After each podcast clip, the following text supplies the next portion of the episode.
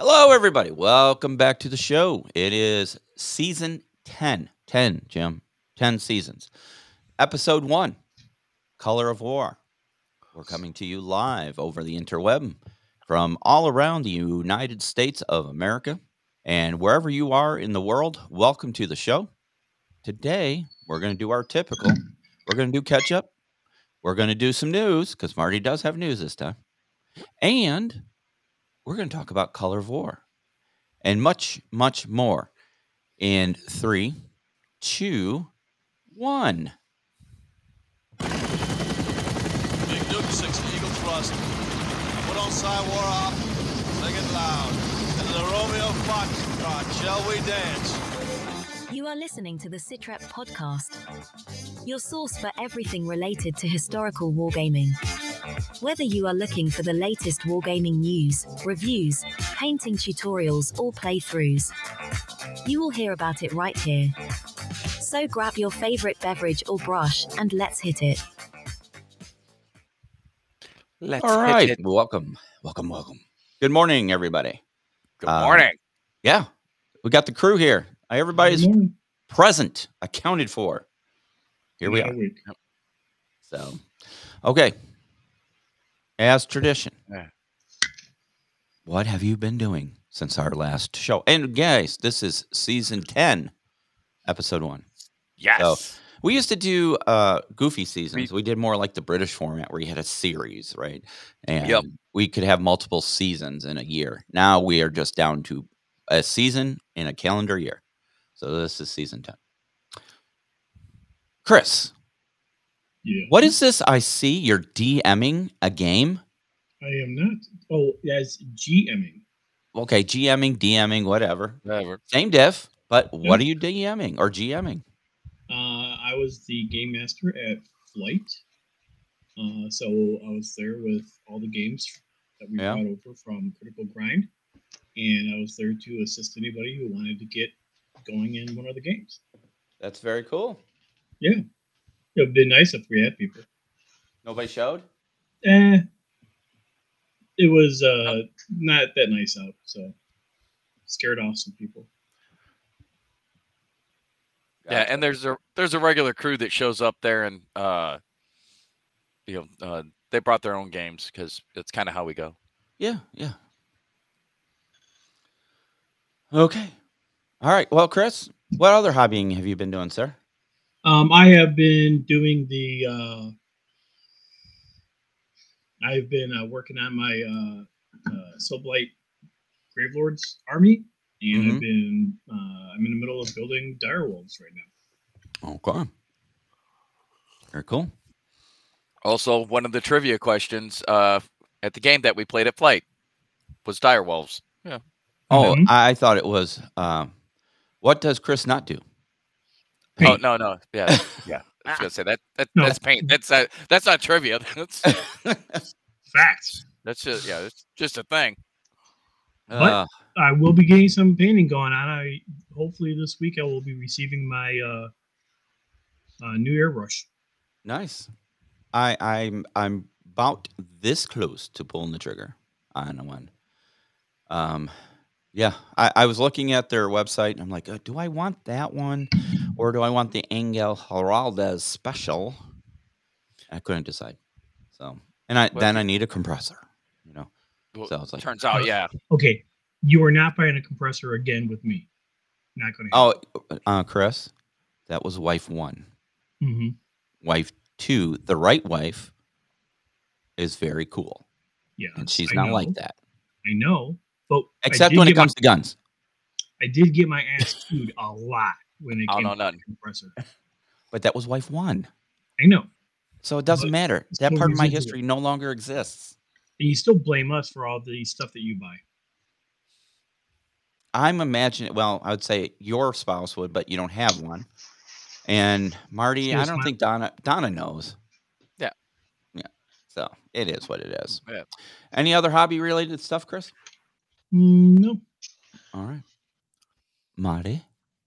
Well, so I joined Chris out there uh, Mhm. at the flight the other night. Played played a trivia game, as you may have deduced from my comment. Uh, let's see. Uh, I've got uh, important thing, in hold little would be for you to shut up so I can talk. Thank you. So, uh, good morning. Uh, I'm almost fully caffeinated, boys, and I've only got half this pot left. So let's do this. Uh, working on my in-country dudes. I've got the PMCs almost done. Uh, there's a separate uh, blister pack of uh, female operators. Uh, I've got them uh, started. I've got the big parts blocked in. I got to do all the detail stuff. And I built all of the uh, African militia forces and uh, have them primed. Nice. So, so progress is being being made there. Nice. Excelente. Anything else, And Marty? and and I tried to clean up my my hobby space a little bit because I'm the guy that pulls everything out and it all ends up on the desk, and then I Mhm. have like a space this big to work. So Uh-huh. I'm I'm trying to not do that as much. Right. So you know, put my put my stuff away. If I've got you know just like leftover bits and crap, either put it away or throw it away. Cool. I'm not good at it. I'm not gonna lie. I Yeah. I, I like having my stuff around me. I guess. Yeah. It's your safe area. Yeah, yeah. I mean, you know, it's like my little nest of hobby crap. No, I get you. I get you. The thing I Uh, was gonna say earlier, Marty, was uh, Wednesday was also your eldest birthday, Yeah, yeah. My daughter Maria's birthday. and 26 26. and she had her first shot of Malort. Yeah. Oh. you did not. and I, she I knew. did not. she I- knew. I- she knew what it was. Yeah, And I, thought you loved her. I do, but I did, and Oh. I even said that to her. I said I was going to get you a shot of So- Malort for your birthday. However, I love you too much. But So he bullied. the- So he bullies her into into doing a shot. Does he even do a shot with her? No. I didn't bully her. Big That chicken. was no, no. You were talking to somebody. That was the. uh I would have done a shot Absolutely did. No, we told the bartender. Um, Hey, that it Damon. was her Tough birthday, years. and he poured her the shot of Malort. You- You're just a wicked, wicked man. Wicked. Oh, I would have done a shot. I don't know how we entrusted you to be the godfather of our children. Mm. Right. I'm pretty sure Maria's regretting it. Uh huh. oh, well, So happy let- birthday to her. So let's see. It's Saturday morning. This was Wednesday. That aftertaste is probably out of her mouth by now. Yeah. So, for anybody who does not know what Malort is, it is a bitters uh, alcohol Mm. uh, made in Chicago. It is totally Chicago. It is like we took the sewer droppings from the water treatment plant, bottled it, fermented it, and then filtered it, and then that's what you have. So so Jeppson's a Swedish company. You know, well, not like from Sweden, but Right. uh, a person of Swedish descent has a distillery in Chicago Yeah. where they make this, and uh, it technically, hold your hats, it's a bourbon. It's not. It's a bitters. Yeah, no, read the label, bro. Oh, whatever. Oh, It's- it, it's it just blew my mind disgusting. too. It's So it what you serve tourists that you don't like. It tastes like gasoline and fermented fish heads, and and we make people drink this stuff uh, just so we can watch them freak out because it's so bad. Right. Mhm. All So right. yeah, yeah, we get we get the tourists with it. Now we do have a thing that we call the Chicago handshake, which is a a, a shot of Malort, and uh, if you're in in the right uh, classy joint, a can of uh, old style uh, to wash it down. And let me Old tell you, old style, old style never tasted so good after you've had a Malort. right? Old style's making a big comeback, man. It's a technically. It's really not a bad beer. I mean, it's no it- high end beer. It's but all my grandpa all drank. It's, You it's know, what my Cubs dad games, Bears up. games, everybody pulled out the old style. And if you went down to the corner bar, you got old style because they had the sign out front. Yep. And you got okay. Sorry, I, I'm going to go off tangent here. Here we go. Okay, so there's a Facebook group I belong to called Chicago Style Pizza, not called Tavern Style. You guys are fucking wrong. Okay, it is Tavern Style. The reason it's Tavern Style is because it's cut in squares. Do you know why it's cut in squares? Because that's how they drew people into the bar. They would make a pizza, they cut into small squares, and people could munch on the pizza and buy drinks. That's where Tavern Style comes from. It's not the style of the pizza; it's the cut, and that's why it was called Tavern Style. So all you people on that Facebook group are wrong moving on. Jim, how are you and what have you been up to? Why do you stay in that group Um, then? Seems to make you angry. Go ahead, Jim. Um, it's been pretty calm over here. Yeah. I haven't really been working on too much. Um, our hobby area is being reorganized a little bit. Um, Okay. we have some old rolling shelves that worked great for a number of years, but now some of the drawers were busted out of it. Uh, the wheels are very wobbly. It's Mhm. so uh, Jen got me some new um, shelving units. So basically, everything hobby related has to get, or at least like painting and construction related, has to get pulled out of these old shelves, put in these new ones. So we're working on that. Doing some research for Lebanon 83 because I've got some raw footage in the can from a previous game. We're going to start making that into an episode. Nice. But in order to do uh, some sort of competent um, intro, outro, and some context background, uh, I want to get it boned up on uh, that period a little bit because it's from before uh, the Marine barracks bombing in '83. So it's not something that I know a whole heck of a lot about. Um, want to get a little bit more, you know, uh, solid footing on on that period because I think that's what sets us apart from some other channels is we are our, our gaming channels. We we provide a little bit more uh, historical, actual bedrock and Mhm. um, you know background to uh, some of the content. Right. And uh, yeah, that's about it right now. Uh, a lot of stuff going on. Getting into our busy part of the year. Yeah, it is, some, for you? some some family stuff uh, is is is coming up. So yeah, um, yeah, just keep my head above water, really. Okay. All right. All right. Well, what have I been Not not not not a terribly uh, you know a dynamic report from. Oh, that's city okay. Hey, it's fine. Everybody has, you know, times when real life gets in the way of the hobby. So it, it's good. Um, for me, oh boy, have I done some damage this week. Uh oh. Oh, I've done some damage this week. You week. bought some paints. Uh, yeah. So, uh, little show and tell time.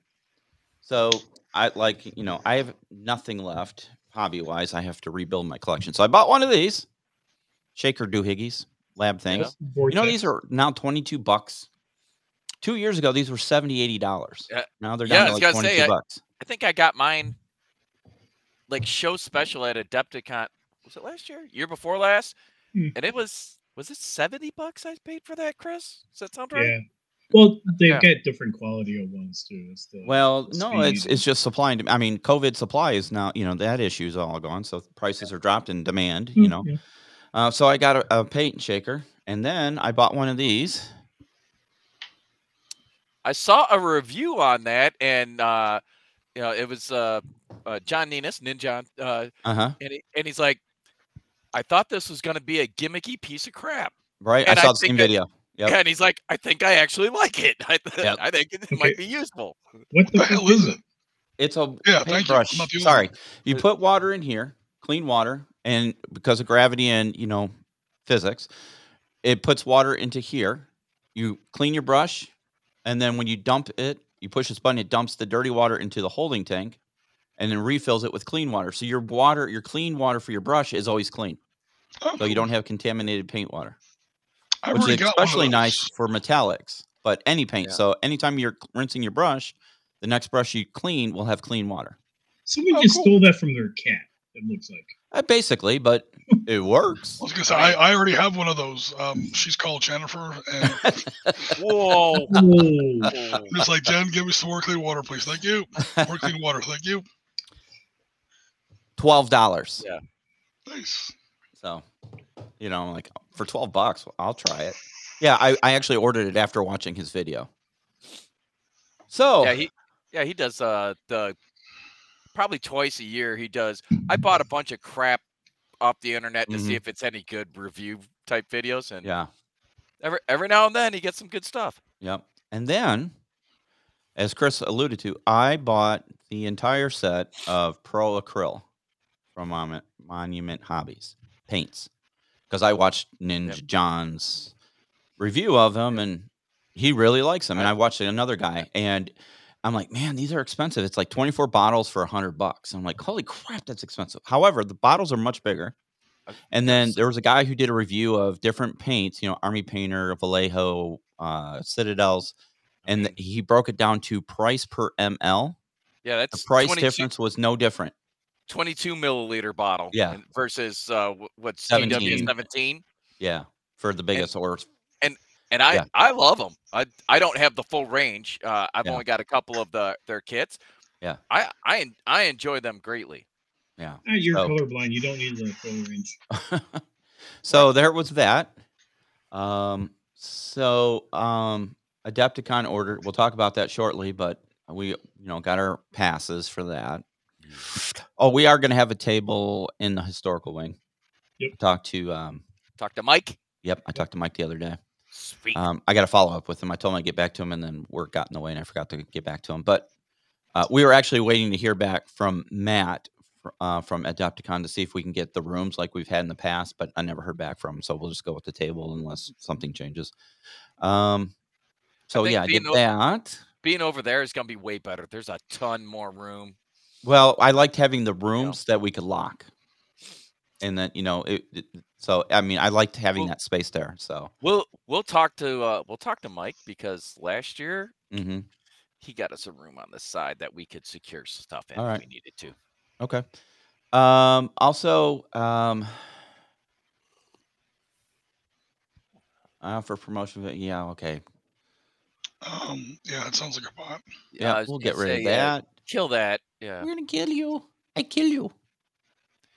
And while you're doing and while you're doing that, tough years. Uh, magically, I had no uh, tech issues this morning. And the difference between what I did today and what I did on on the last one, nothing, nothing. I d- it, it's a it's a ghost. Uh, Maybe you should come over and look at my computer. I think There it's you fine. go. You So, get, uh, Tuffy Tuffy Ghostbuster over here to Yeah. right? look, look, look at the Marty's tech. Who you gonna Yeah. call? There's some gremlins in the machine. And then last Saturday, a week from today, they there's a small miniatures company called Games Workshop. I don't know if you guys have ever heard of them. Are they Um, new? Yeah, yeah. This little place out of you know Nottingham um, had a, had a release of something called the Old World. Um, You went all in on Old Hammer, didn't you? Yes, yes, I did. Wasn't Bill making fun of people for buying old Yes. hammer? Okay. But I, I have to be honest with you. I do like the look of the Bretonnian Knights. I, I- you know, yeah, because they look like uh, you know, colonial and bread. to be honest with you, it is something Dawn will play. Oh, cool. Oh well, there you go. All right, Oh, at least you, you get mileage there. Yeah. But we're also going to expand it because I have to support my friend Ronnie Renton from Mantic Games. So it leads us into playing Kings of War. They're you know alternative to Warhammer Fantasy, um, and you can use any models there or their own. But anyways, but yes, Uh, that's ye- something Dawn is interested in playing. Go ahead, Cool. Jim. What No, I was just I was just gonna say, um, I heard that uh, Kings of War has improved their rule set Mhm.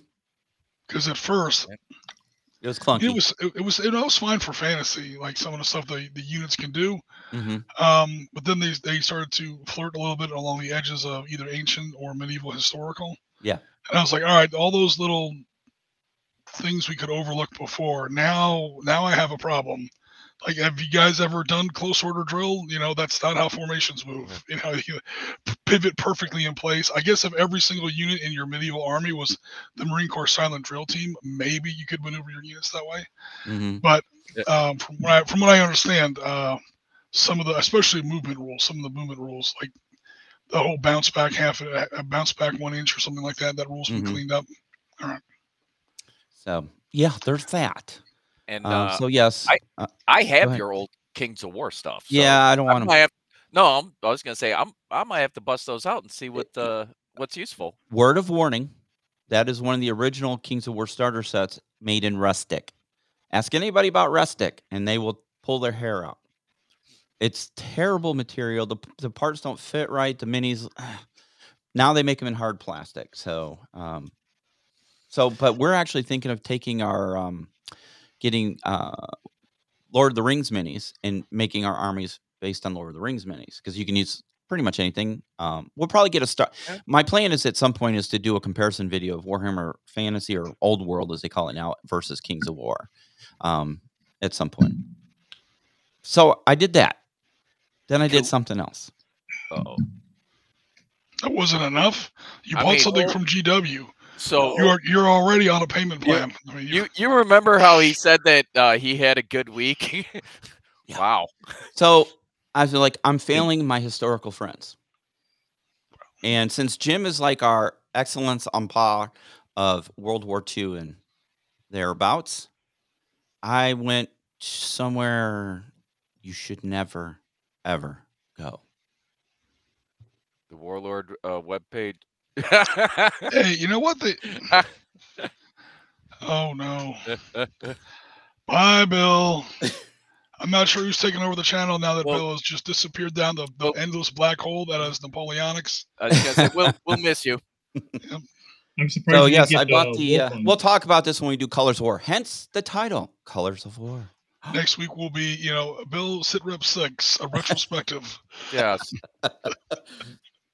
yeah, you notice Oh. uh, Dawn's not around. She she's working her second job to pay for No, Bill this last week. I, I, I, I'm not going to brag, but I got a pretty decent raise, so I, I- we're good. Wait, what? We're good. You get a raise? I get. I I got told Have they that. met you? Uh, yeah, yeah. I got I got told that I should enjoy the fact that they keep me employed. Oh, you did get a raise, Marty. They let you buy what six thousand dollars in ammo. Oh yeah, they did pay for my ammo. That order, by the way, that order that order dropped. I'm just waiting for it to come in. and, and seriously, it was fifty seven hundred dollars. When, when Wow. it comes to when it comes to Napoleonics, it could be free. I mean, they, they, they can pay you to have Oh. the miniatures. Oh, they'll do It's- it too, just to suck in. Uh, yeah, that's, that's what I'm saying. It's still that's it's one of those. I don't know what the I don't know what the difference is. Like World War II is technically a larger subject, um, Mhm. But it's like you can somehow surface out of World War II easier than Napoleonics. Anyone I've known who's seriously gotten into Napoleonics, that's pretty much been their thing. Like for at least a decade. I, I don't know what it is about that subgenre. It's it's kind of crazy. It's almost evil. Right? Something about Napoleonics. Well, yeah, I, Cult? I like the colors. Yeah. It, it Napoleonics is definitely you know um, can take on its own world, obviously, um, but harking back to the days of when my dad and my uncle played war games on the basement floor, you know, using lead minis, uh, it was either American Civil War or Napoleonics. So you know, I remember sitting there watching my dad paint a whole bunch of those things. Um, so I'm like, you know what? We, we do a lot of uh, other stuff and we've tried to expand our historical content.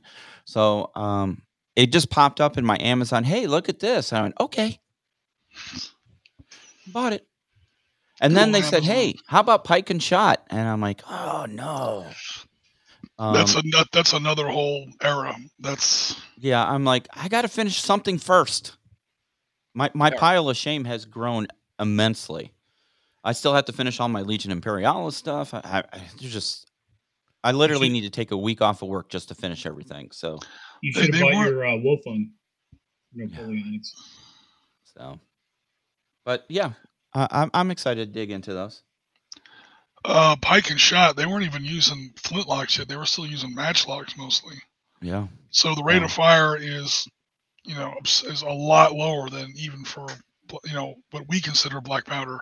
right. And how that affects the game is um, a lot more movement compared to fire as far as that coefficient goes, and that means that there's going to be a hell of a lot more. Hence pike. You know, there's there's Yeah. a lot more. Uh, Yeah, uh, melee combat. Melee combat requires movement. If you can't, you know, that's why people. I think the last recorded bayonet charge officially was the Scots Guards at uh, the Falklands. There was actually, you know, a fixed bayonet, and they caught some Argentinians in the back, and we're probably never not going to see another one. no those kidding. again. Yeah, it's a, le- it's, it's a, what's that? Damon. It's the law. What do you? What is this? What is this black magic of which you speak? yeah, right. No, Uh, I, I, yeah, I the only reason I mentioned Pike and Shot is because it came up as a hey, you might be interested in this because it's in the epic scale. You know, they Did, have uh, Warlord has the epic Oh, scale okay. stuff, and Yeah. it's Pike and Shot. So you know, it's Is- Are the uh, Napoleonics in, ep- in epic scale too? They Or do have that too, but I'm like, you know what? I want some 28 mil Okay. because I'm like, I'm go. going to finish these guys and paint these guys. I have no place to put them. So what I did is I let me share. You the bought a game store. That would be cool. That would be cool. I'm just playing. I'm not seed. gonna lie. It Might take a while, but we'll get there. Right. Mhm. Um, Tuffy Ears Pike and Shot is usually English Civil War, but not I bought always. that. Oh, to this- nice. Oh, well, Jim, Jim knows all the words to, to that. I, he pretty sure he's in that same mode. So I Mhm. bought that to put our minis in. Very nice. Yeah. That is cool. Yeah. So all right, let me stop sharing this. Boop. Yeah, I So- showed my case and my dad. Uh, that The one my your dad built, actually- right? Yeah.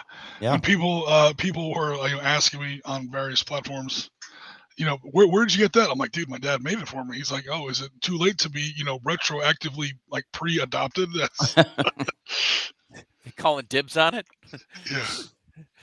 I- I don't need any brothers. Go away. Make your own damn case.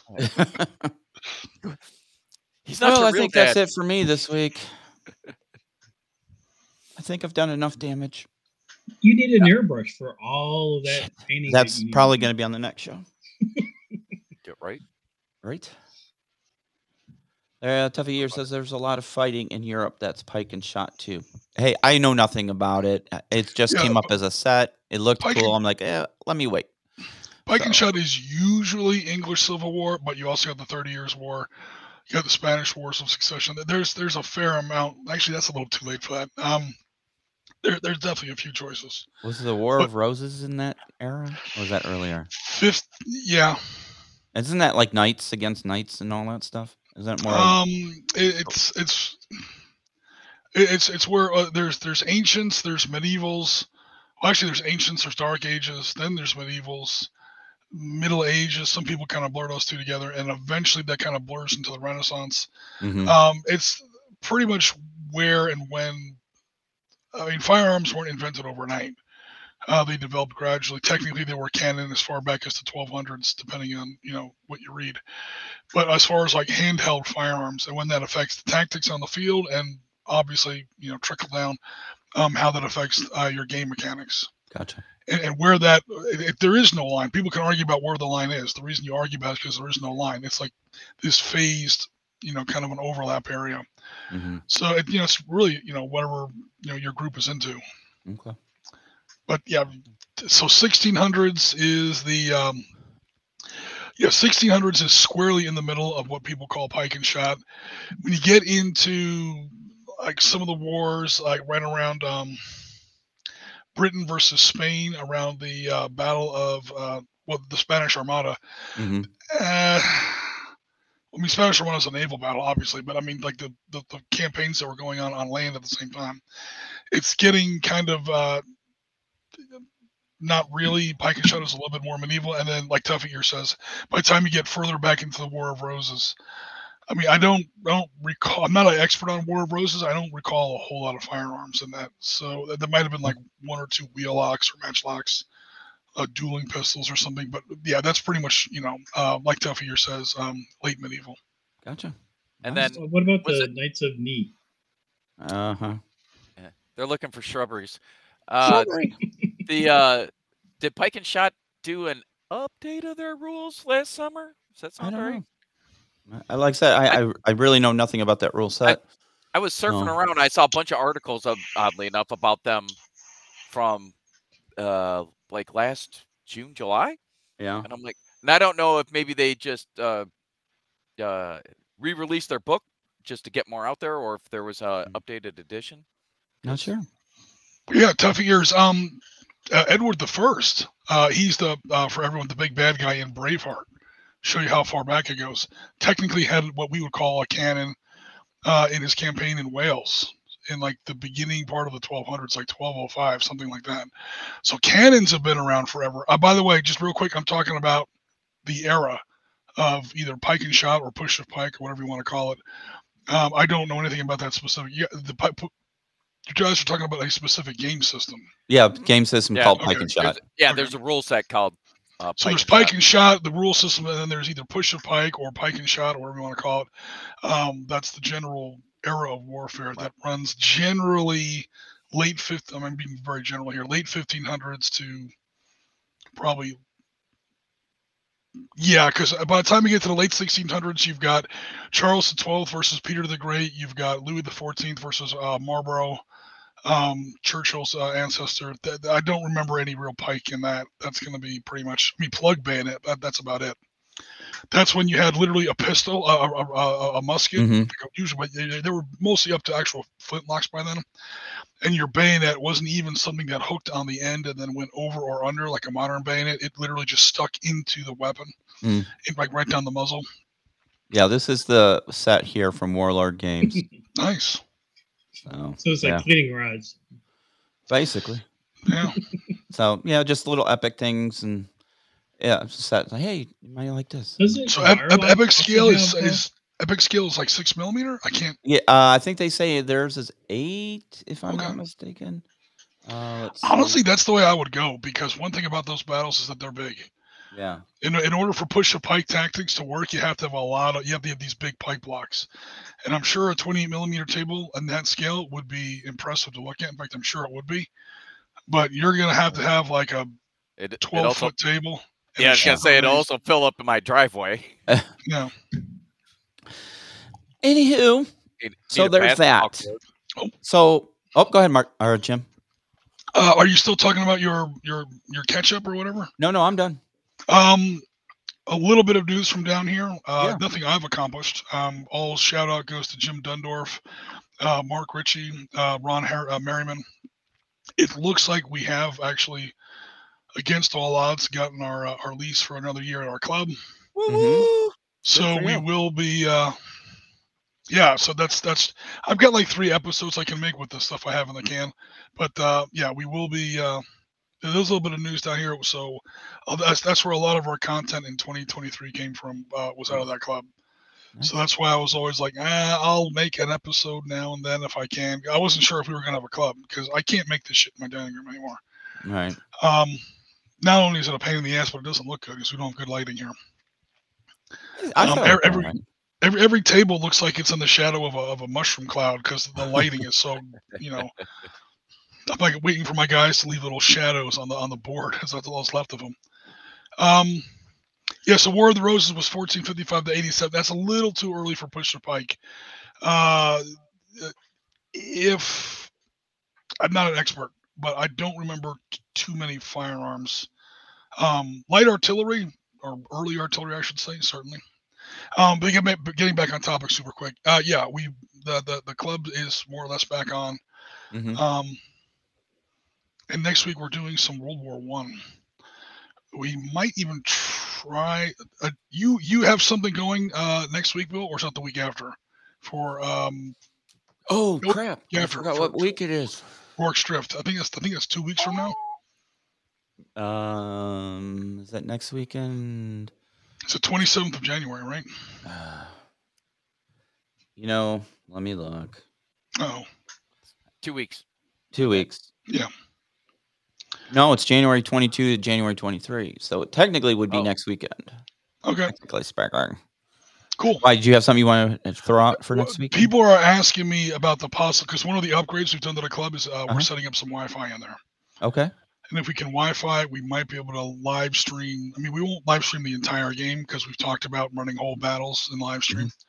But Okay. Th- th- they're they're getting interested in, Well, in I- live streaming from that. If you want to do a th- live stream or whatever next weekend, please do so, and I'll just do the content for Rorke's Drift the following weekend. That gives me time to edit it now. I only I honestly don't know if they even have it, so let's Okay. keep the schedule as it is. All right, And I'll if okay. for tomorrow for next week I'll just record. Okay. And Cool. uh, for for those of us, or for those of you who are watching on uh, social media or uh, listening on our channels, welcome to our production meeting. Yeah, sorry. That's all good. That's what we do. It's our Well, backstage edition. I, I mean, yeah. There you go. All right, Marty. Ah, yes. It's uh I think it's that time, sir. I don't. I don't think it is. I haven't heard anything. You haven't heard anything. I don't hear anything.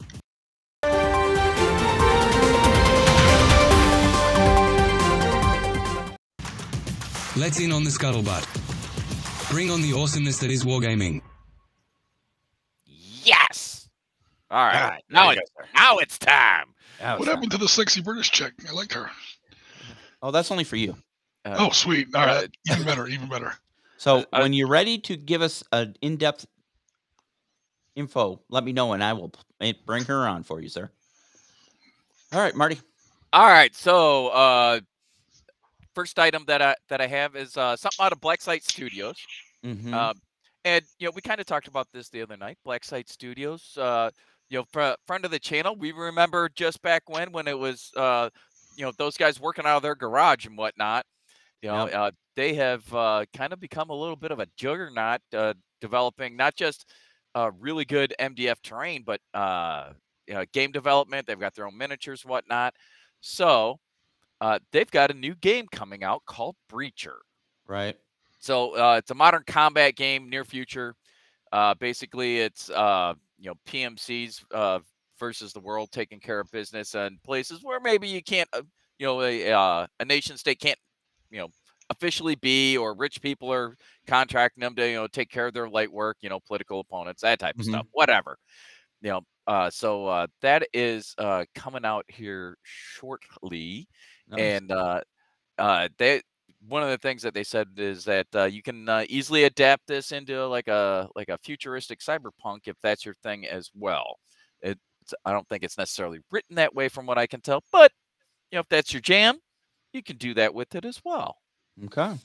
So Very nice.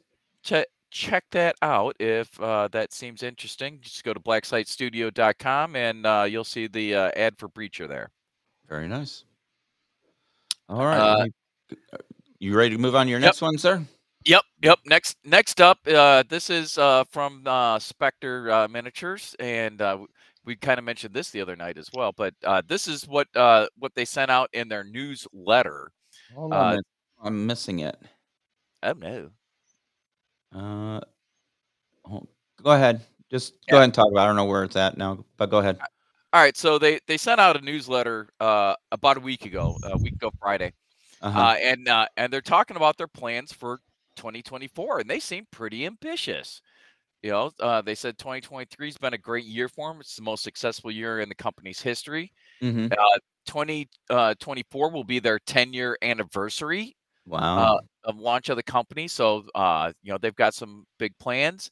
Uh, as they say, they don't want to lay out a concrete plan because Mhm. know how that goes. Right. But this is what they expect to do on the miniature side of the house. They are looking for to do at least one release every month. Said Nice. it could be one or more sets of infantry, vehicles, or scenery. Uh, and going forward, they're going to be producing miniatures in resin as well. Okay. Oh, with some single pr- uh, printed single miniatures. hmm Now, one of the uh, one of the more interesting things to me was uh, on the rules side of the house. They said that they expect to have a rules release every quarter, which will uh, which will be PDF. So you know that is uh, you know two things uh, going on there that are interesting. One, that's a lot of rules releases, and two, traditionally they have been opposed to uh, uh, PDF releases. You know, and uh, you know trying to hang on to their proprietary information. Totally get that. Uh, but uh, you know, apparently they've decided this is the way to go. Uh, so it said it could vary from uh, new force builders, scenario uh, packs, additional rules content. Uh, you know, on top of that, uh, they expect to have printed rules releases about twice a year. Uh, and those will be supplements with new forces, campaigns, or significant uh, rules materials. So, hey, Gotcha. Awesome. Yeah. You know, lots of stuff going on there. Also, uh, if uh, you are a uh, Spectre operations uh, player, uh, they uh, uploaded a uh, uh, errata, so that way, uh, if you're playing uh, the new game, uh, you know, folks have said, you know, I found some stuff, uh, you know, so their FAQ and errata have been uh, updated, and you can uh, check that out. And uh, speaking of Black Site Studios, uh, they are partnered with Spectre Operations, so Mhm. uh, uh, Black Site uh, is the U.S. distributor for Spectre. Spectre is the UK distributor for Blacksite.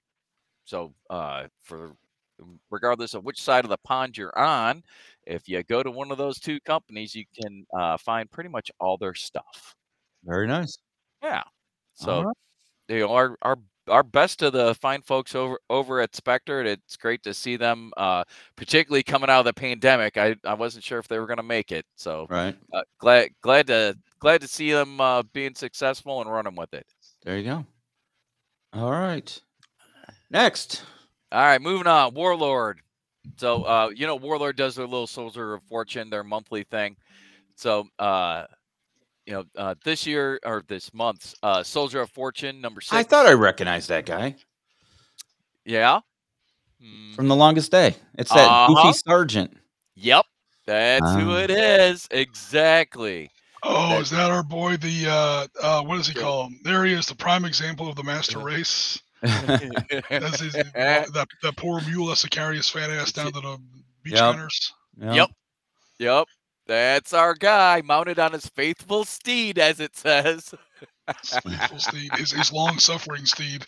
good Oh, times, boy. good times. I just, uh, you know, I this is one of the things that uh, that Warlord does. I just, I just kind of get a kick out of uh, who they uh, uh, decide to uh, highlight each month. So I just thought I would share this. Uh, next week it might be the Frenchman in his pajamas and his his his suffering wife well, well, we'll find out. trying to pull his ass back into the window as when like, the guns battleship, are going off. battleship shells are landing. We'll find out in February. could be, could be. We'll find out in February. All right. That, that's an interesting choice for their uh, pick, I have to say. Yeah. Yeah, Yeah. I mean, I don't, I don't know that you're using this dude in gameplay, but you know, he's a cool little dude. Yeah. You know, and, Well- and these and the Soldier of Fortune, these are all, I don't know, li- limited edition. It's available for that month, and that's that's it. Yeah. You know, so Yep. uh, not If to you're create yeah, if you're a World War II collector and you have a soft spot for um, the longest day, I could definitely see picking this up as just a display piece. I I- mean, I hell, you could you could put it in your game, you know. You well, two Yeah. points. Number one, you absolutely because troops like that are big. Um, there, there's a lot more of them than a lot. I mean, we were all in the military, obviously, you know, and uh, you're not always up against frontline guys, especially Mhm. if you're any kind of spec ops or like British commandos. They're usually up against guys like this. You know, they're not fighting, you know, first SS Leibstandarte. They're they're fighting guys like this. You know, trying to run to the anti-aircraft guns or something as the commandos jump out of the water, and um, yeah, so I mean, like in Panzer Leader, like those little security platoons you get, that's what they're doing. Like that's why they have lower values than the frontline troops, because it's a guy and maybe two of them out of every three, two of them have an MP40. The third guy has a pistol. Maybe one guy has nothing. He's got coffee cups or, Yeah. you know, a mule or something like that. I want that guy. Does it? Does he have a coffee pot as well? yep. Yeah, good point, Damon. That's uh, that's an excellent point. And um, yeah. Yeah. like like around artillery crews and stuff like that. Anything that's Sure. behind the lines. hmm or even on the flanks. so They're like probably two out of three soldiers in any army probably look more like that than some heroic, you know, guy sitting in a trench somewhere. So- And um, yeah, just as an aside, Longest Day, still the best uh, D-Day movie. I, I do say that with uh, Saving Private Ryan on the table. That's right. Announces that with authority. It is. It is. Uh, shall I say John Wayne? 82nd Um, Airborne. Yeah, I mean, it's not his fault he was 20 years too old for the. Yeah, I know. Everybody's got to go down that road. Well, I mean, and, and he's like basically playing John Wayne. He's not even playing the character. Uh, yeah. 20 years too old. But to his credit, he was also like a foot too tall. The real uh, Vandervoort was like not not a big guy. I think he was like five foot four or something. He was, he was a relatively small person. Hmm. Not five four, but he, he wasn't tall like John Wayne. He was the minimum that you had to be in the army at the time. Yeah, well, he, he was five nine when he started, but after uh, you know Oh, six or seven go. jumps, All right, moving along. Curry, My spinal along. cord is an accordion. What happened? right, right. All right, uh, and then uh, a couple of uh, final items uh, regarding uh, upcoming conventions. So Adepticon coming up March 20th through the 24th. Registration And the open up- crew will be there. Yes, Yep. we are. We, um, myself, Chris, uh, Bill, uh, Dawn will be there. Uh, Jim, you're as you're always welcome. You're invited up. I know you told us to go pound sand already, but you know. Uh, I- didn't say it like that. but- he was like, "No, I'm not going." He politely declined. no, no. I as wanna we as as we've previously explored, sometimes I'm communicating on two wavelengths. Yeah, And, it's uh, it's you cool, know. man. But yeah, we plan on No, being I there, get- uh, having a, a setup somewhere so we can live stream uh, each day. Um, we'll we'll do show wrap ups. Uh, we'll do some, you know.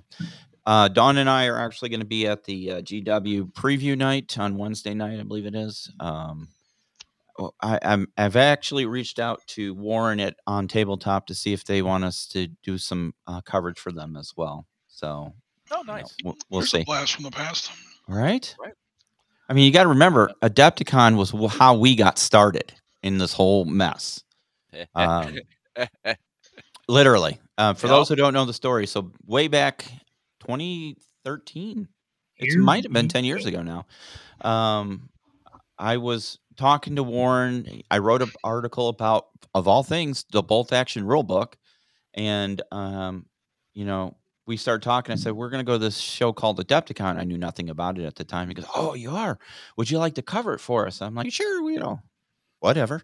So that's when I say, Hey, Dawn, guess what we're doing? And she's like, What? We're going to cover Adepticon for Beast of War at the, you know, as they were known at the time. She goes, What's Adepticon and what are you talking about? So I had explained. She goes, What's miniature wargaming? Uh, so, well, well, Ten so years later, years later. So it's good it's War- in good uh, old Warren, uh, the, the classic British, the classic British guy gets the colonials to do the, the fighting for him. Um, so yeah, that's how we started down this road. But uh, yeah, we'll be there, um, and covering things and all that stuff. Yep. So yeah, if you if you are into miniature wargaming, Adepticon is the show for you in the United States. It is all well. I can't say that anymore because they now do board games and stuff.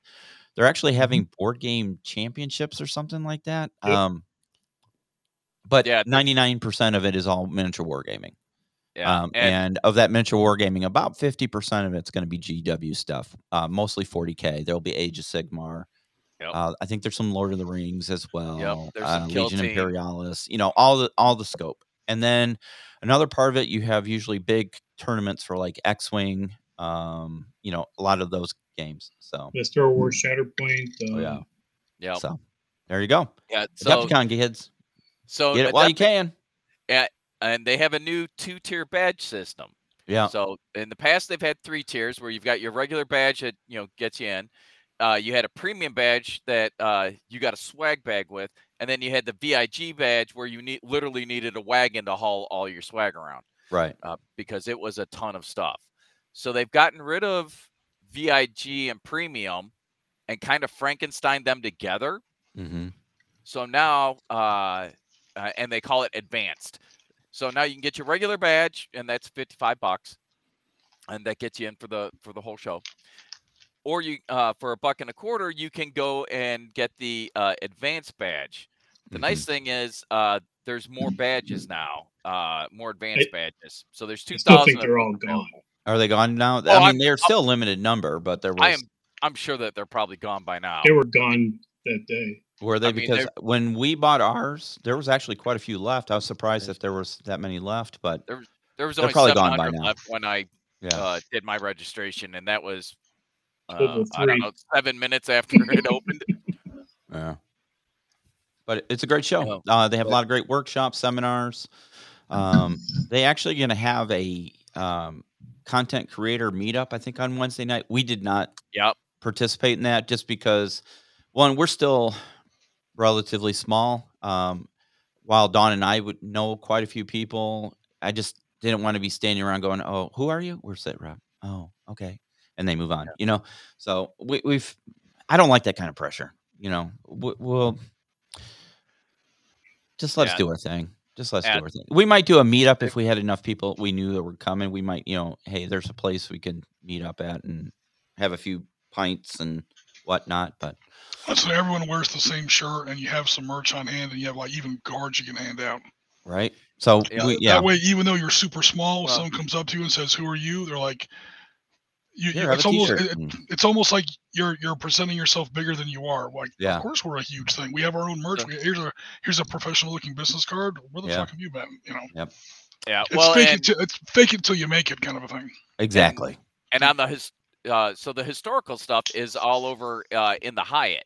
Yep. You know, so you've got more space there. You there are places where we could do a meetup right there. If we wanted to have a cocktail, you can one you can go to the hotel bar, which is cheaper and better than the one over at the Renaissance, Yeah. where the main show is. And two, they've got the uh, what is that City Works uh, Yeah. adjacent to them.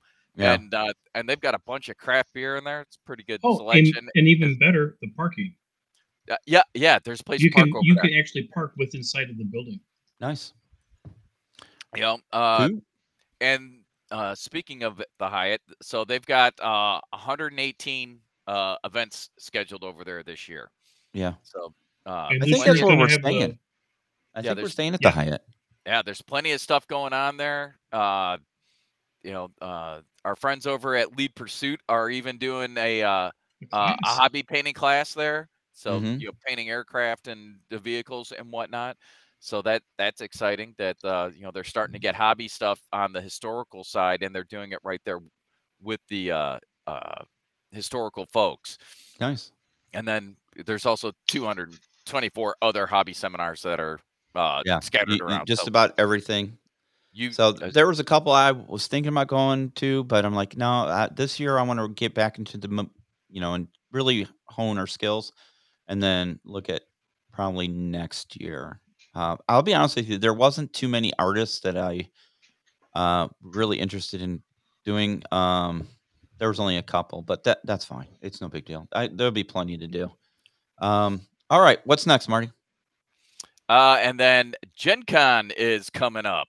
So badges for Gen Con 2024 go on sale uh, in about a month, Sunday, February 11th at, Mhm. noon, at noon Eastern time at gencon.com. Uh, you know, so, uh, you know, same, same, same deal as, as always, uh, you know, continue to offer thousands of ticketed in-person events. Uh, they sold out their exhibit hall again. So that Mhm. will be packed. Uh, they're doing an outdoor block party. Uh, they've got a, a beer garden and food truck and live entertainment, all that jazz going on. Uh, and they are doing something special. I don't know exactly what it is, but uh, 50th anniversary Dungeons and Dragons in 24. Oh, So- that's always a good time. That So- always a good time. I, I was gonna say I'm I'm betting that'll be pretty uh pretty lit. There's gonna be a bunch of stuff going on. And then yeah, uh, no, it's it's always a good time. and Gen Con itself runs August uh, uh, 1st through the 4th at the Indiana Convention Center. So Yeah. same location, Lucas Oil Stadium. You know, Yeah, no, it's it, it's always a very good time. Uh, we were there. I want to say the first year we covered Gen Con, they had a huge D and D celebration. So they, they do it right there. Yeah, and I bet for the 50th anniversary, they're they're gonna pull out all the stops. Yeah. All right. Hey, have uh, you guys heard of Gary Con up in uh, Lake Geneva? Gary Con. Yeah, it's Gary all. ab- Con- Yeah, yeah. Uh, Tom Tullis, one of our friends who owns uh, Fat Dragon uh, Games. Is it Fat Dragon Games or Frat, Fat Dragon Terrain? He, anyways, he's the one that does a lot of the terrain and stuff. He, he's he's a big participant in that. So And did I also see that uh, Historicon uh, tickets have dropped? oh, I have I haven't even looked at Historicon yet. I didn't I, I didn't see anything on it. Doesn't mean it hasn't happened, but I oh I did not notice it. I mean, it's very possible they've dropped it, but I, I couldn't tell you. I haven't looked. All right. Okay, is that it, Marty, for the news? That is all I've got. And, uh, unless you guys Got got something you want to before we close out the news. First thing, guys, I'd like to share with you if you're not aware. Oh, I. I do have one alibi. Go ahead. Uh, so you were talking about uh, getting new paints from uh, Uh-huh. got the Pro Acryl line. Uh, for those of you that might be might be interested, uh, Army Painter Fanatic sets are coming out. Mhm. Uh, those are going to be dropping soon. Check it, check them out. Instead of uh, just regular triads, they've actually got them in groups of six now. yeah. Uh, and uh, it, it they seem to be pretty well received. Yeah. You know, so uh, take a look at them. It looks like they've got really highly pigmented paints uh, that they've really uh, uh, have solved the issue where you know a lot of times people would bitch about uh, the paint separates from the medium. Looks Mhm. like that. Looks like that is a thing of the past. Well, you know, we'll see. So I'll yeah, reserve exact- my thoughts until I buy a couple bottles and give it a test. exactly. I, I went all in on Army Painter. Uh, I had their whatever it was their mega, Mega set. set. What you know, they had every color they offered, and they didn't mix very well. Uh, Like it, I- it was hard. I mean, I I'm gonna I'll go open minded, but I just invested quite a bit into this Pro Acryl, and I hear this stuff is amazing, and that's a- you know it's worth the money. So hopefully it's true because I've never Yeah. used it, but um, Well, I, Yeah. I think personally, I think you'll be very satisfied with Pro Acryl. I love their product Okay. um, that I, that I use. okay, Uh, but the uh, the Army Painter paints, uh, I I think they finally fixed all the crap that they've uh, gotten over the years with their their paint line. They've seemed to have uh, invested a lot of time. They've got a lot of uh, uh, high powered dudes on the paint team, so to speak, that actually Uh-huh. help develop it. You know, so uh, you know, Goobertown Hobbies is there. Uh, the uh, uh, Uncle Adam is there. Sam Lenz is there. I mean, there's yeah, there, there's well- some very respectable painters, and I, Oh, yeah. I like to think that they're not just straight up shills. So right. uh, hopefully this is a good deal. Uh, you know, I'm not I'm not telling anyone go out buy all 266 or whatever it is. They got a crap ton of colors, Yeah. whatever that is. But you know, if you're in the market for uh, for getting some paints, ta take a look at them. Watch some of the reviews. Uh, like I said, they've been pretty well received, and I I think that uh, you know they might be onto something. Particularly, I like the way that uh, instead of the triad, they've got these uh, kind of groups of six, and right on the bottle, it'll tell you which one it is. Yep. Uh, you know, where it falls, uh, so you can see what's to the left or right if you need to go up or down. You know, if you're using it as a base and you want something uh, to highlight with, or if you want something to create a, a little darker shadow.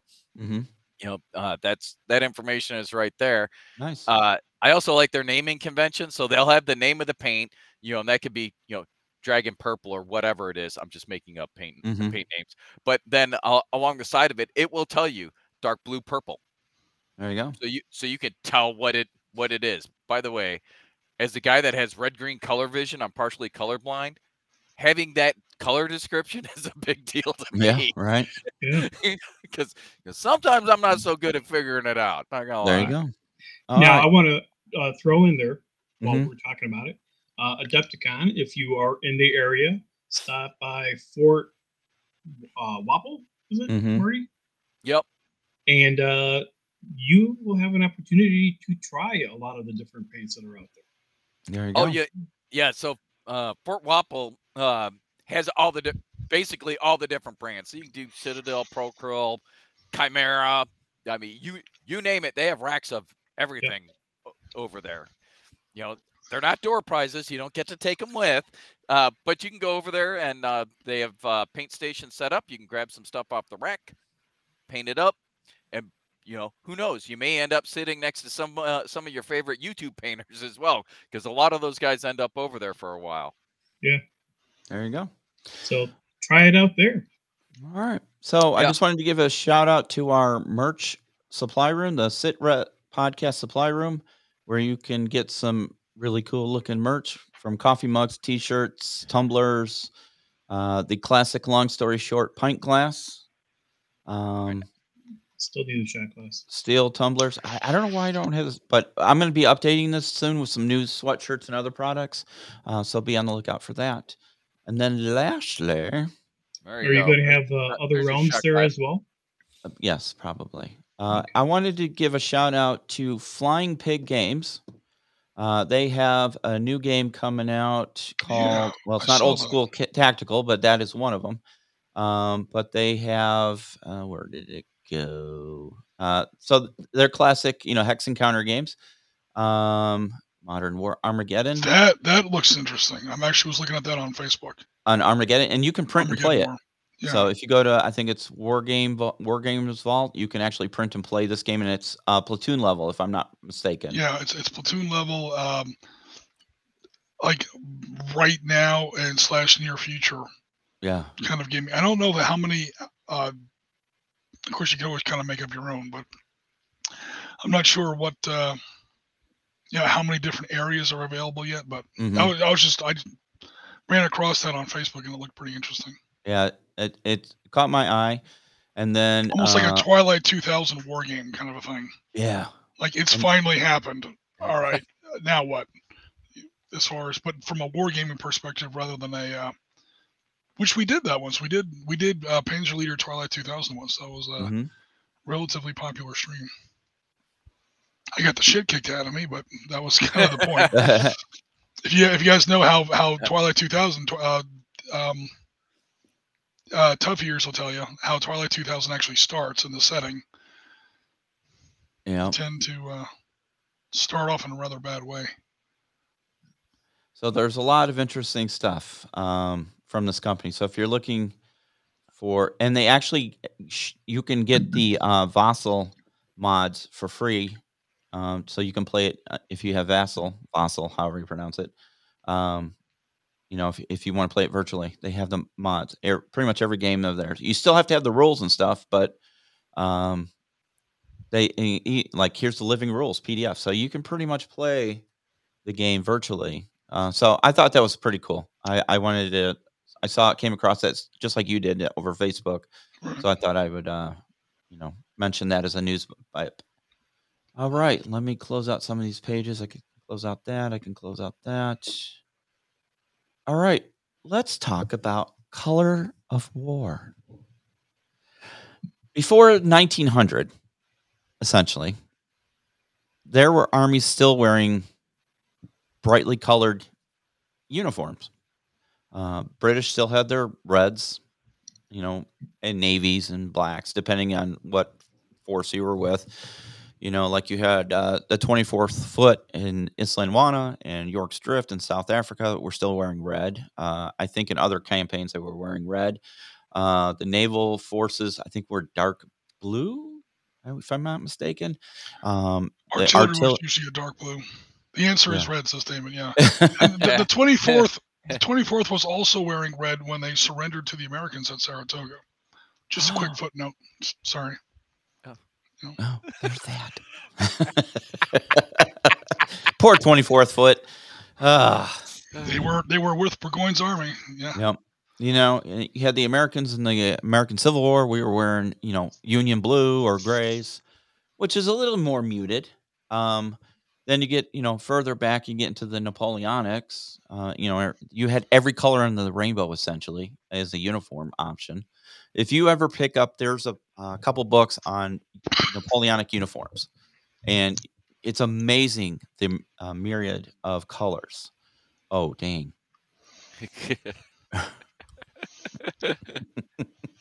But um, and I was wondering why they had uh, these uniform color choices and big giant flags and things like that. I think I figured out, and Jim, correct me if I'm wrong. This is my hypothesis. I was gonna say there there is a reason for it, Yeah. but go ahead. When you had your years from now, some commanding generals paint it. sitting on a hill overlooking the battlefield, they wanted to be able to tell what unit was what. And since they didn't have radios and stuff, you had to look at their banners and the colors of their uniforms. That's my opinion or my. That's actually pretty accurate. Yeah, I mean, there was an actual tactical reason why. Well, number one, those those um, uh, unit standards they usually had like reg- like like the regimental colors and uh, the regimental colors, and then you had, of course, either the national colors or the king's colors or whatever. Mhm. And yeah, the drums and the fife. They weren't just out there to make noise. I mean, it was they had a, that was how the army communicated with each other Yeah. um, the the little uh, bugle calls and even the uh, the different tattoos that they would play on the drums. That those are tactical commands you had to memorize. Oh, this means retreat. This means wheel left. This means wheel right. Because there's no way anybody could yell, you know, that loud over that much uh, noise going on. And yeah, the colors, you know, helped you identify, you know, friend from foe. It was supposed to reduce, you know, friendly fire and fratricide. You know, it's pretty tough to accidentally shoot at the guys in the bright red coats when you're fighting guys in, you know, dark green coats or whatever. You know, you can usually tell Yeah. uh, even through a lot of musket smoke. So yeah, it, it helps with battlefield control, and yeah, it's a time when command and control were was you know nowhere near you know what it is now. Yeah. So that led me to Yeah. Yeah. yeah. And, and conversely, the weapons weren't considered lethal enough. In fact, they really weren't, not till the Civil War or the Crimean War. The post industrial revolution weapons, so 1850s forward, um, they started to tone like you, you mentioned the uh, the American Civil War got a little bit more muted. Yeah, it started to get a little like maybe we shouldn't wear bright red coats with white crosses, you know, Yeah. right Aim across. here. Literally give the enemy a, a aiming point. Um, because the weapons weren't considered deadly enough or long range enough to where you know that kind of thing would make a difference. hmm You know, nowadays, in fact, I've run across this on Mick and Payne's leader counters. Um, everyone looks the same. Yeah. You know, if you actually put like that new ACU camouflage that the army's using, you you put the what the Russians are wearing, the Chinese are wearing, and you're trying to like put those patterns on your Payne's leader counters. It, you have to make the, the the counter background different because um, there's no way to tell them apart. Yeah. 'Cause Yeah. They're very everyone's got- similar. everyone's got to hide. Everyone, you know, camouflage is a thing. Yeah, That Mhm. wasn't the case back in the day. Yeah. So, eh, you know, not only that, but I'm looking at these. I'm like, wow, I can actually use colors other than brown, black, beige, and greens. Yep. Um, Yep. You know, so bring, and I think from a game, You can you can use the rest of that mega mega set. yeah, the other, Yeah. you know, you hundred and something other- colors. Um, but you know, it looks so good on a table when you have these rows of you know British guys in their red coats, and you have the French in their blues and grays. You know, it's it it looks visually appealing. I mean, Yeah, it's, um, it's very impressive to Yeah. be able to see that because, like, you remember the game of uh, Ultra Modern Combat uh, that we did? Yeah. So I had four dudes in a house. Well, I had two dudes in the trees in front of the house. uh huh. You couldn't find them. They didn't. Yeah, they didn't. Yeah, they didn't even know I had those two dudes there until I moved them. And I and of course I did not move them until after they engaged. And then Uh we- huh. woo-woo. Oh, Out that's that's that that's that's bad enough. Um, I've had games where I've forgotten my own guys. no. Yeah, we're literally taking the table down, and uh, we moved some trees. I'm like, oh shit, I had another fire team in here. Uh, that that might have helped five minutes ago. I mean, it turns out camouflage works. yeah. Right. A little Um, too good. So you guys are mentioning how impressive it looks. That brings up another thing. This might not be so much Napoleonics, although a little, but you can go further and further and further back. Um, even even in the uh, like the uh, the, the uh, Napoleonics, you had uh, like some of the guards regiments were still wearing the. I know definitely the American Revolution still wearing those big bearskin hats. hmm Um, there's it's it's meant to be visually impressive because I mean back then intimidation was, you know, thought to be a pretty decent. Um, Right. Armageddon War, uh, DW 8, oh, 118.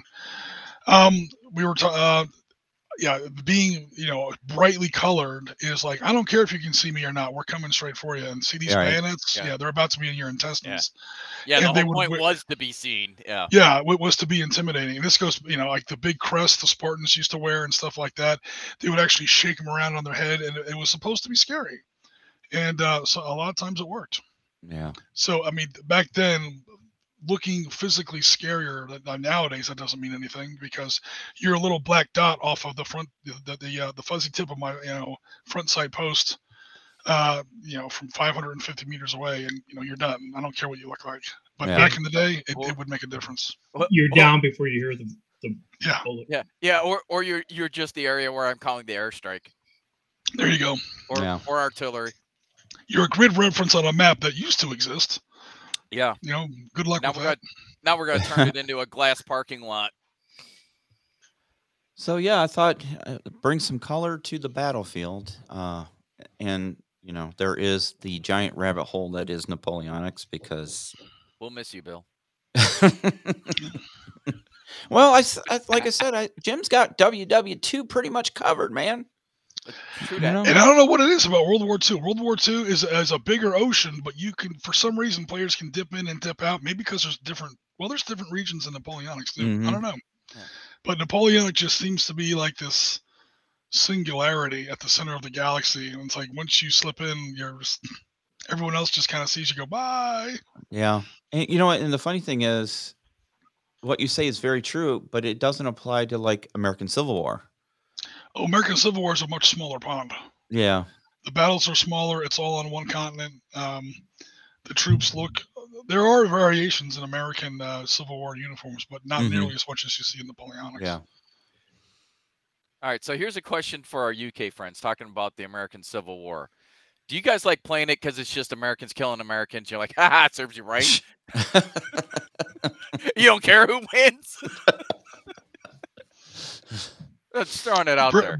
British playing Americans in the Civil War is like Americans playing the Eastern Front in World War II. It's no matter who gets wiped out, it's you know I- you have a good feeling. I, I hear a but I but I hear a lot about uh you know our friends over in the UK that that do play it, and I'm like, mm-hmm.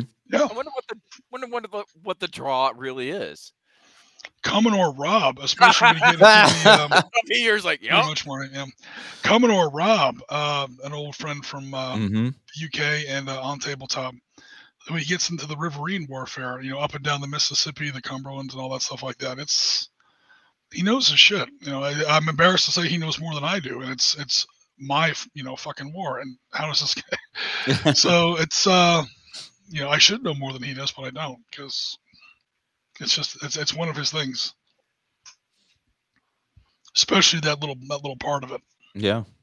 Yeah. So to the our people out there um watching and listening, what is your favorite pre uh 20th century uh army, you know, uh battles era? Because like I said, I I just something about Napoleonics and the color and the pageantry of it, and, and it sounds stupid because it's still war and people die and get hurt and all that stuff. You know, it's still war. There's still Uh, it just of red. seems different, Yeah. uh, you know, in a way. Has anybody seen the new Napoleon movie? Uh, just asking, is it worth People who- watching? people who know a lot more about Napoleonics than I do have told me to stay the hell away from it. Okay. It's very like like very like the tactics are completely wrong. but It's very bad. Okay. But I but in all honesty, I haven't seen it myself. Okay. All right. So yeah, I thought I, I I'd give, eh, you know, because we theoretically ha- are pretty underrepresented when it comes to Napoleonics. Uh, we've done some Civil War stuff. You know, I did that video on the uh, Fort Donelson, um, the battle there. Uh, I plan on doing another one about Shiloh uh, this summer. I want to go to Shiloh and um, a couple of the other battlefields around Tennessee. So, um, yeah. Pre 20th century is Napoleonic naval small unit actions like Great Lakes Campaign. What was Nice. the Great Lakes Campaign? Was that I believe- Revolutionary War? I believe he's talking about 1812. oh, 1812. Oh, yeah. okay. Yeah. All right. I mean, So- you've got some Great Lake battles in uh, the American Revolution. I mean, only a couple. Uh, my personal favorite is Valcour Island. Um, eight, 10, 10 October uh, 1776. Yeah. That's Um, awesome. that's a that's a fun battle from a uh what's the word um from a hobbyist perspective because lake lake champlain goes right up the i mean you guys probably if you ever traveled up there it goes right up the center of uh new york and it doesn't really open up into any big rivers or uh, it doesn't open up to the ocean at all so you got the americans at the south end benedict arnold and this is in um again the, the summer of 76 so washington's getting absolutely tooled down there, uh, all up and down New York. He's getting the shit kicked out of him. Um, probably the greatest string of defeats the American army has ever suffered. It's it's just horrendous. Uh, so meanwhile, uh, this guy um, Carleton is trying to invade out of Canada. So there's the St. Lawrence River, and then a bunch of mountains.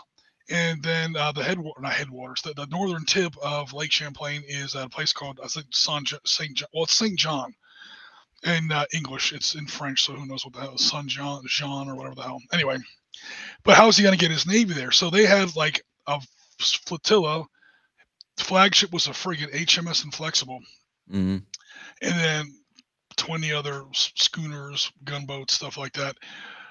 Numbered every plank in their entire fleet, took the whole friggin' thing apart, loaded it up onto um, like horse carts and stuff like that, dragged it 100 miles south. There wasn't even a road Wow. uh, between the St. Lawrence River and the ti- and the t- northern tip of Lake Champlain. Got to the northern end of Lake Champlain at St. at St. John and literally had to put everything back together. They literally had to one to one hobby kit their whole fleet back together. Meanwhile, at the southern end of the lake, um, Benedict Arnold's little navy starts with that tree looks pretty straight. Chop that one down, and with you know 1776 tools, he didn't have skill saws, chainsaws, anything like that. He's literally got a planer, and he's he's got to make every plank. It took him the whole summer of uh, of 76, and then finally in October, those two navies tangled up, and you know pretty much shot the shit out of each other in a in a I would love to be able to properly do Valcour Island sometime. So Lake Champlain comes down, and then there's this tiny little island on the near the side of the lake. So Arnold moves his rebel navy up into that little hollow because it's super shallow, it's super narrow. Some of the he's hoping some of the bigger British ships won't be able to come at him, at least not all at once.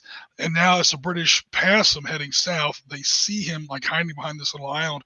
They turn around, and now the one flaw in Benedict Arnold's strategy is that now he's trapped hmm um, and they have this big shootout. What makes it neat is that it's super narrow. The whole channel is only maybe 300 yards wide, maybe 300 feet wide, and then up comes the on the side, like it's in the, these steep Green Mountains on the Vermont side, and Adirondacks on the on the New York side.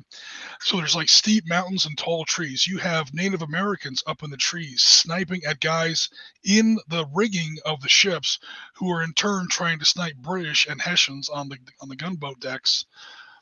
It's it's an insane little battle. Hmm. Not terribly big, like 40 ships, and a lot of these ships are like gunboats. So Mhm. basically, like the big flatboats on the side of those old wooden sailing ships, Yeah. the Hessians will put a big 18 pounder right on the front, and that's a ship in their navy. So it's a small battle, but um, definitely crazy. Huh. It's, it's a very interesting little naval battle, and it's the first battle where you have a USS Enterprise. Oh. Um, it was a it was a stolen schooner from the British, and uh, slapped a new name on it, and we've had a uh, we've had a USS Enterprise almost ever since in our navy. We've had like nine ships. We've got a new one coming up. I think I think they're scheduled to commission her in, in uh, 2025. Finally, we haven't had a USS Enterprise since CVN 65. That's the one you see in the first Top Gun movie. Hmm. Yep. Is USS Enterprise uh, CVN 75, and now we're, she's going to be the third ship in the new Gerald Ford class. So Awesome. Yeah, that's gonna be pretty cool.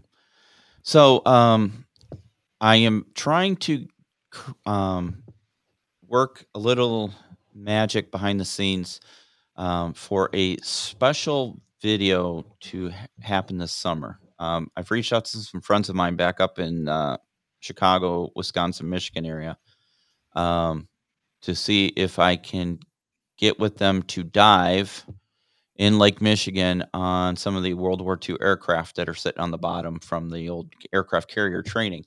That's where we pulled up um, a couple, like the uh, is it an F four? I can't remember which one. Is it a Hellcat that's sitting in O'Hare Airport? The one that's been repurposed. Hellcat Redone? is an F6F. Uh, Yeah. Corsair is a VF as a of, of F4U. So uh, there are multiple aircraft sitting on the bottom of Lake Michigan Mhm. from the carrier training.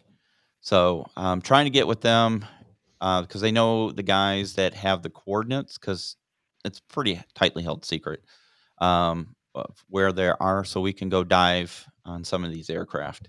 Um, Oh, cool. yeah, there are, some of them are at the limit of sport diving, and it's freaking cold. You know, it's Lake Michigan. You're at 130 plus feet, so um, we'll see. We'll see if it pans out. But I'm trying to get that because I think that would be a great video to show. These are the people who didn't graduate, I assume, the uh, carrier training. That Their planes are Correct. now at the, at the bottom of the lake. hey, you know, we needed a we needed a lot of pilots back then. So if they survived, they probably got another go at it. Right? Like, Yeah. Well, the thing is, you know, if you if you know the history of the Great Lakes carriers, they were old side wheel paddle wheel um, steamers where they chopped off that superstructure and built a flight deck on it. And the thing with these is, you practice your landings and takeoffs on them, but they weren't actual aircraft carriers where you could store planes, so you had to leave. once you landed, you you landed and you took off again, and um, because you had to go back to Glenview. That's that's Yep. where the training was out of. It was Glenview, Illinois. We had a naval air station there for many years until Yep. probably the '90s, right, Chris? I think Uh, no, I think it was after 2000. was it after 2000? But it's no longer there. I think it's a mall or shopping center or Yeah, whatever. well, it's a whole bunch So- of things because it was well, a large area. yeah. Well, they've got the the actual tower uh, is, is is part of uh the they call it Glenview Town Center. So Uh-huh. it's a, a a shopping district. Uh, some of the uh, base operations buildings are now uh, called NIPSTA, uh, Northern Illinois Police Training Association, or something like that. It's a conglomeration of police departments. They do police and fire uh, training up there. yeah. You know, so it's The- uh, uh, but uh, yeah, the the base itself has been gone for like twenty years. A lot Now- of good memories from that place. A Yeah, lot of good really. memories. And but before first anyone asks, before ahead, Jim. anyone asks in the comments, you can't just have like for carrier training. Oh, the carriers. Well, the Essex class was 800 feet, but a lot of the ships were smaller than that. For carrier training, you can't just have like a short runway on land and say land on that. Like, why build a ship Not just for same. that? Yeah, Not the ship is moving. Uh, it's it's pitching up and down. It- yep. uh, wind behaves very differently over water than it does over land. Um, and Yeah. you have to land in that in that kind of wind. Yeah, so it's the ship has to be moving. Yeah. Also, that's why I mean we even had this in our in our midway 75th anniversary game or 80th anniversary game is the carrier has to be turned into the wind. It- To take off, yeah. Yeah, to take Wow. off or, or or recover. Yeah, you yep. need, you're You always you're that always, lift. you're always uh yeah you need that extra airspeed over the over the runway Yeah. or over, over the flight deck I should say. And people ask why the Great Lakes and not the ocean, because they wanted to be hidden from the Japanese and Germans. Because you got to remember, the Germans patrolled the East Coast pretty Oh, frequently. shit, yes. Yeah. You guys talk about diving. I mean, you guys know North there is a- Carolina, baby. there is a belt of iron Yeah. uh, from uh, Nova Scotia all the way down to Key West and back again of Yeah. just wrecked ships. If you 'Cause, want to see some, Go ahead, America, Amer- America first jumps in the war, and the British are like, okay, look, there are these things called U-boats. First of all, thank you finally for showing up. Now, secondly, Yeah. even though you've been finan- even though you've been financing our war for the last two years already, and we'd already have lost if you weren't already paying all the fucking paychecks. But never mind. Um, now that you're actually in the shooting part of the war and not just signing checks, um, yeah, there's these things called U-boats. Now we've had some success with them. There's these things called convoys. The Americans are like, hold my beer. You know, we're not even going to turn off the lights of our coastal cities. So I mean, Miami was lit up. Uh, Savannah was lit up. All the North Carolina, New York was lit up, and these poor merchant ships, oilers, tankers, troop ships, are just perfectly silhouetted against these night lights. And the Germans literally called it the happy time, because for Mhm. they they they couldn't stand it. I mean, every time they're about ready to loose a torpedo, they got to open up this book and find the silhouette of the ship and make sure it wasn't American. And, and now it's just like, oh, for fuck's sake, enough of this. We know they're already in the war. They're already sending over, you know, this this river of metal and men and oil and food and everything else over here.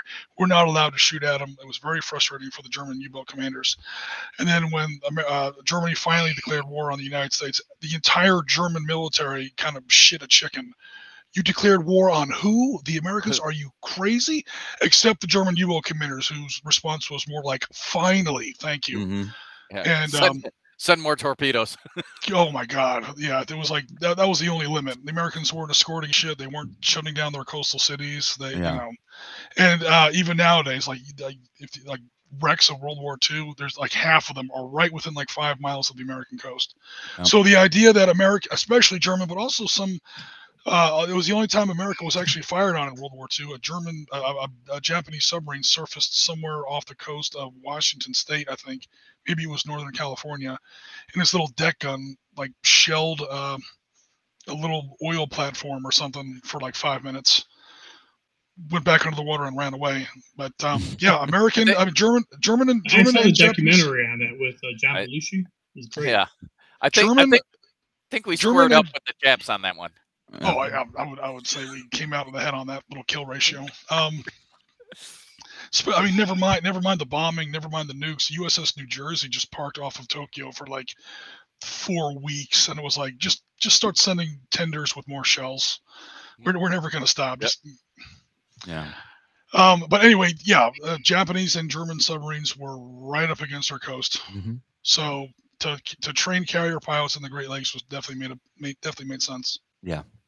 So That, that was my long-winded way of agreeing with you, Bill. Up, So, shot. Long story short. yeah. nope, sorry. Um, so, Bill, back to uh, Yeah. Glenview.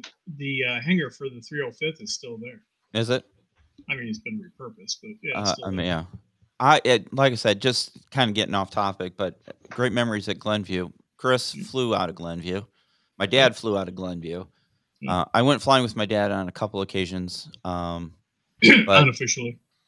No, officially. No, Hmm. but I was gonna say they were cool with it. No, I was when I was with the 82nd. I came home. Oh, leave, yeah, yeah, we yeah, went okay. flying. I Um, thought you talking about when you were a kid. Oh no, when I was a kid, that was a different story. But anyway, um, so we're at Glenview, and he goes, "Hey, come look at this." I was with my dad, obviously, and there was this Chinook sitting on the tarmac, and he's like, "You're gonna see." He had no rotor blades on it. You know, he had come off a, a I don't remember what kind, C five or something. And somehow they got it there, and there was like a foot of mud Yep. in the back of it, all the way in it. Yeah. And he goes, "You- It came from Panama. yeah, he, they flew down to Panama to recover this Chinook that got stuck in the mud, and they had to lift it out and fly it home. And they had loaded it up on an aircraft and brought it back. And uh, yeah, Well, they were down there doing the missions. water ops where they kept landing, but that just Yeah, kept They filling up full just they uh they were down there doing missions with the 12th group and uh, you know doing their thing. Uh, but I thought it was pretty cool. yeah, that was our hangar queen for quite a while. Yeah. So now uh, something that we talked about during the last show, and I Mhm. mentioned was uh, Truk Lagoon, Yes. and Yeah. I also mentioned uh, the TV show Expedition Unknown. uh huh. The first two episodes of this season, they're at Truk looking for uh, U.S. naval aviators. Oh, to bring It the is a- remains home. Yeah, it is a uh, it is actually a very good show. I know Yeah.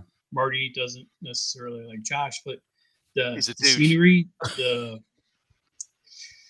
the scenery and, and the videography is incredible. Oh Um, and I just didn't realize how big Surprise. Truk was. I mean, it's the Uh, yeah. size of uh, Rhode Island. Well, you got to remember, lagoons in the South Pacific aren't these little alcoves like some of the movies and stuff make them out to be. You Some mean of like them Blue are, Lagoon? yeah, like Blue Lagoon.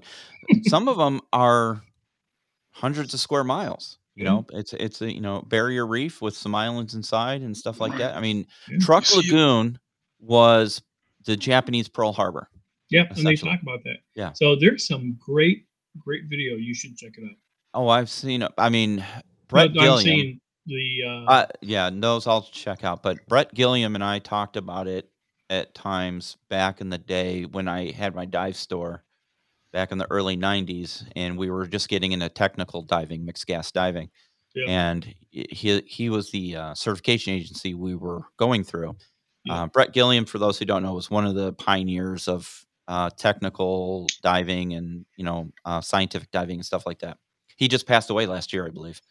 Um, he was trying to put together um, a group to go to Truk to do some technical diving there to you know um, kind of promote his agency. And I- was like oh I really want to go. You know we talked about it and unfortunately I just could not get it together because I had a new store and I had kids that were just babies at the time and just the money wasn't there you know so um, but it's always been on my list of stuff to do because I really wanted to do it. The waters you know, it's South Pacific, so it's typically clear and warm. And yeah, there can be some dangerous currents and stuff, but um, it would make some great video.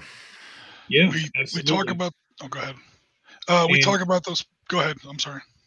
you were also at the time you were also talking about diving. Uh, you were trying to get together a group to dive uh, Edmund Fitzgerald. Yeah, yeah, but then uh, we ran into a little legal trouble. Yeah, then somebody else beat us to it.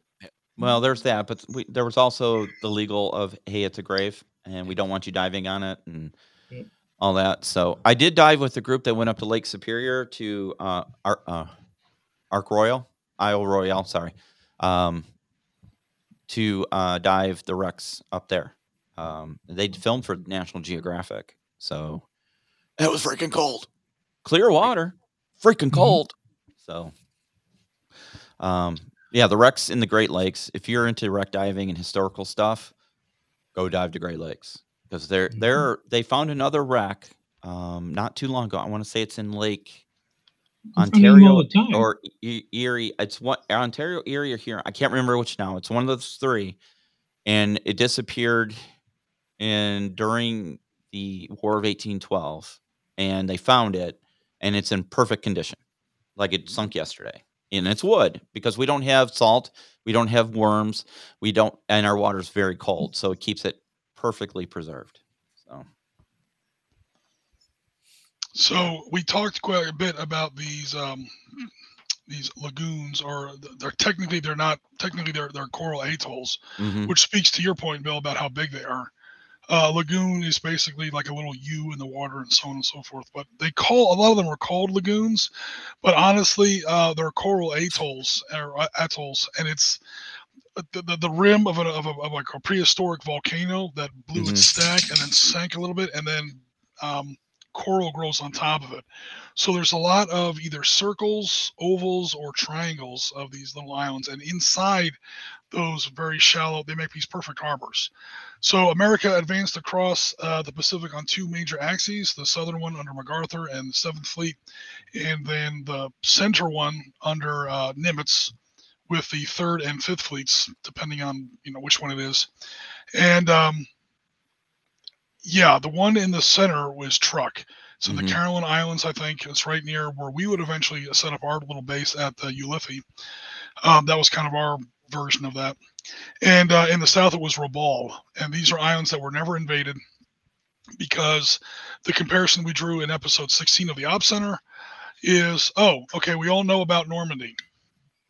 Okay, Normandy, the Germans had maybe 10,000 people against our 180,000 people that we put on the shore on day one, and we knew how, we know how tough you know um, uh, Normandy was. yeah, Rabaul had an actual navy defending it, which the Germans didn't have. Rabaul had a huge air force defending it, which the Germans didn't have, and Rabaul had 120,000 soldiers, not 10,000.